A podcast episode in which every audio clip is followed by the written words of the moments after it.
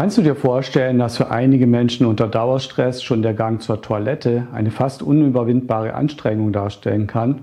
Oder dass das Einkaufen von Toilettenpapier so anstrengt, dass man sich auch mal mit Taschentüchern zufrieden gibt?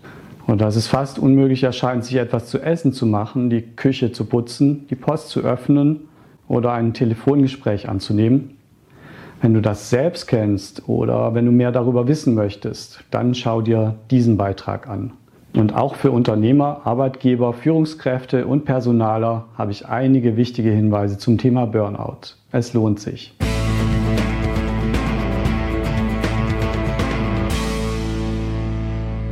Hallo und herzlich willkommen zu dieser Folge meiner Beitragsserie zum Thema Burnout. Dieses Mal geht es um die stärkste Stufe des Burnout. Mein Name ist Ralf. Ich bin Anti-Burnout-Experte und ich unterstütze Menschen und Unternehmen als psychologischer Berater und Business Coach. Als ehemals selbst von Burnout Betroffener ist es meine Leidenschaft, Menschen zu helfen, dass sie sich nicht im Burnout verfangen. Und ich unterstütze Menschen, wieder aus diesem Loch herauszukommen, sich neu zu orientieren und ihre Persönlichkeit zu stärken. In der letzten Folge dieser Serie hatte ich schon von der Erschöpfung und Erschöpfungsdepression gesprochen. Nun kommen wir zur zwölften und damit zur stärksten Stufe des Burnout. Das ist die völlige Burnout-Erschöpfung, bei der wirklich gar nichts mehr geht. Tatsächlich ist Einkaufen dann zum Beispiel eine kaum überwindbare Hürde. Lieber verwendet man Dinge, die da sind, oder man verzichtet einfach. Notfalls auch auf Toilettenpapier, wenn man noch ähnliche Dinge wie zum Beispiel Taschentücher hat.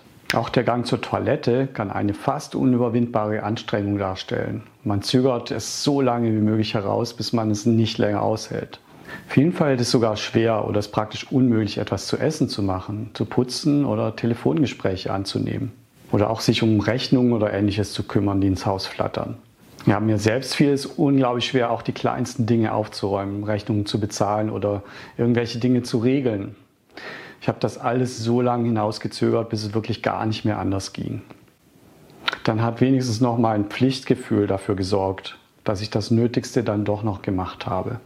Jede sonst absolut normale Tätigkeit kann in dieser Phase unendlich schwer erscheinen.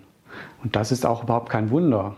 Denn wenn du in der Situation bist, dann sind deine Batterien nun erstmal völlig entladen und du läufst praktisch nur noch auf Reserve. Die vollständige psychische Erschöpfung und die damit auftretende Verzweiflung sind dann meistens auch mit körperlichen Beschwerden verbunden. Das können zum Beispiel Herz-Kreislauf-Erkrankungen, Magen-Darm-Erkrankungen, häufige Erkältungskrankheiten oder auch Schmerzen sein. Dieser Zustand kann im schlimmsten Fall sogar lebensbedrohlich werden. Neben den schwerwiegenden körperlichen Auswirkungen, die diese Situation haben kann, entsteht in manchen Fällen auch akute Suizidalität. Als Betroffener bist du meistens deinen belastenden Gedanken und Gefühlen ziemlich ausgeliefert. Häufig kommen dann auch ganz konkrete Ängste oder Panikattacken dazu. Aber sei dir bewusst, dass das der momentanen Situation geschuldet ist. Das lässt sich wieder ändern, auch wenn es sich vielleicht gerade für dich nicht so anfühlt. Mein ganz konkreter Tipp ist auf dieser Stufe, versuche dich nicht in die negativen Gedanken und Gefühle immer mehr hineinzusteigern indem du dem Grübeln nachgibst und abwartest.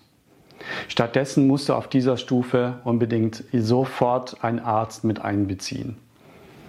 Je früher du Hilfe bekommst, desto besser ist es für dich und desto schneller kommst du da wieder raus. Du brauchst dich deswegen nicht zu schämen oder dir Gedanken zu machen. Es geht in unserer Gesellschaft sehr vielen Menschen so. Die Ärzte kennen das von vielen anderen Patienten. Du bist nicht der Einzige. Geh zu deinem Hausarzt oder geh direkt zu einem Facharzt für Psychiatrie. Die kennen sich mit diesem häufig auftretenden Zustand am besten aus und können meist am besten und am schnellsten helfen. In der Regel wirst du auf dieser Stufe mit Medikamenten unterstützt, damit du wieder Energie und Antrieb gewinnst. In jedem Fall kannst du immer auch die Hilfe der Ambulanz eines Krankenhauses aufsuchen, wenn du es nicht länger aushältst. Als Angehöriger gilt, dass du nun den betroffenen Menschen auf jeden Fall helfen solltest, in ärztliche Behandlung zu kommen. Aber sprich in jedem Fall mit dem Betroffenen vorher darüber. Mach trotzdem klar, dass es keine Alternative gibt und dass es dir sehr wichtig ist, dass ihr oder ihm nun endlich geholfen wird.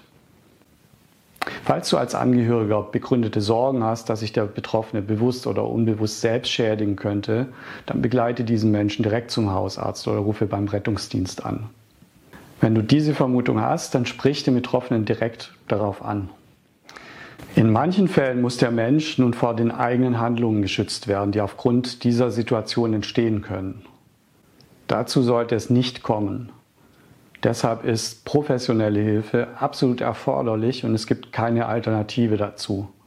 Da ist es auch ganz wichtig zu wissen, Burnout und Erschöpfungsdepression sind behandelbar. Ich habe es bei vielen Betroffenen selbst verfolgen können, wie sie mit der professionellen Unterstützung den Weg rausgegangen sind aus dem Burnout hinaus und dass sie wieder zur Energie und Lebensfreude gekommen sind.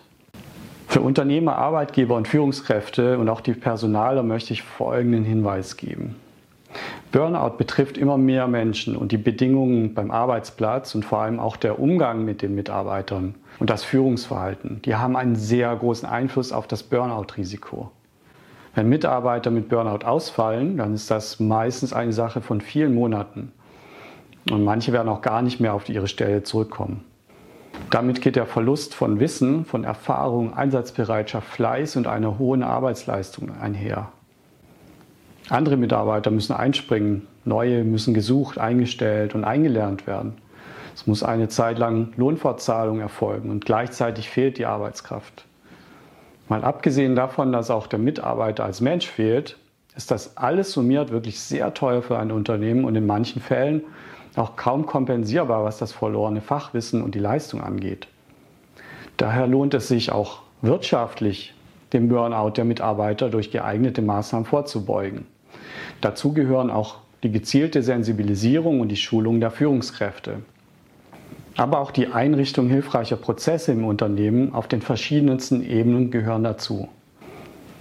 Ich unterstütze selbstverständlich gerne dabei. Und zusätzlich werde ich dazu in Zukunft noch einen separaten Beitrag hier veröffentlichen, wo es genau um dieses Thema geht. Zum Abschluss dieser Beitragsreihe zum Burnout-Syndrom möchte ich nun auch ein paar wichtige Hinweise dazu geben. Das Burnout-Modell von Herbert Freudenberger, das die zwölf Stufen beschreibt, über die ich gesprochen habe, das zeigt die typischen Stufen, die beim Burnout auftreten. Aber nicht jede Stufe und nicht jedes Symptom muss bei jedem Betroffenen auftreten. Manchmal geht es durcheinander. Das ist je nach äußeren Einflüssen und inneren Faktoren mehr oder weniger stark ausgeprägt. Einige dieser Symptome, die können auch andere psychische oder körperliche Ursachen haben. Auch das ist wichtig zu wissen. Wenn sich Symptome nur vorübergehend einstellen, zum Beispiel Schlafstörungen, Erschöpfung nach einer schwierigen Zeit oder Rückzug, dann muss es nicht unbedingt ein Burnout sein. Auch Stimmungsschwankungen oder Phasen, in denen es mal nicht so gut läuft, man traurig oder niedergeschlagen ist, die sind völlig normal im Leben und die dürfen auch sein. Wenn es aber über längere Zeit dauert, immer wieder die gleichen Symptome auftreten und eher stärker als schwächer werden, dann rate ich zum Handeln. Dann ist eine Beratung, Therapie oder Coaching absolut sinnvoll. Eine Psychotherapie, die sollte auf jeden Fall ab der neunten Stufe in Betracht kommen und spätestens ab der elften Stufe sollte ein Arzt hinzugezogen werden. Bei starkem Verlust des Antriebs sowie des Willens oder der Kraft dem Burnout etwas entgegenzusetzen, können gegebenenfalls auch Medikamente zunächst wieder für entsprechende Handlungsfähigkeit und für Energie sorgen. Diese Medikamente kann natürlich nur ein Arzt verschreiben. Nach Möglichkeit ein Psychiater, also ein Facharzt für Psychiatrie, der sich am besten damit auskennt. Keine Sorge, das klingt schlimmer als es ist und ich habe schon wirklich wundervolle Menschen kennenlernen dürfen, die als Psychiater arbeiten. Also nur keine Scheu und keinen Scham, dafür sind diese Menschen ausgebildet. Und du bist nicht der Erste, dem es so geht. Wenn du Fragen hast, melde dich bei mir. Schreib mir gerne eine Nachricht über meine Webseite, die in der Beschreibung verlinkt ist. Wenn dir mein Beitrag geholfen hat, gib mir ein Like oder lass mir einen Kommentar da und abonniere gerne meinen Kanal. Pass gut auf dich auf und achte gut auf dich, denn denk dran, du bist es wert.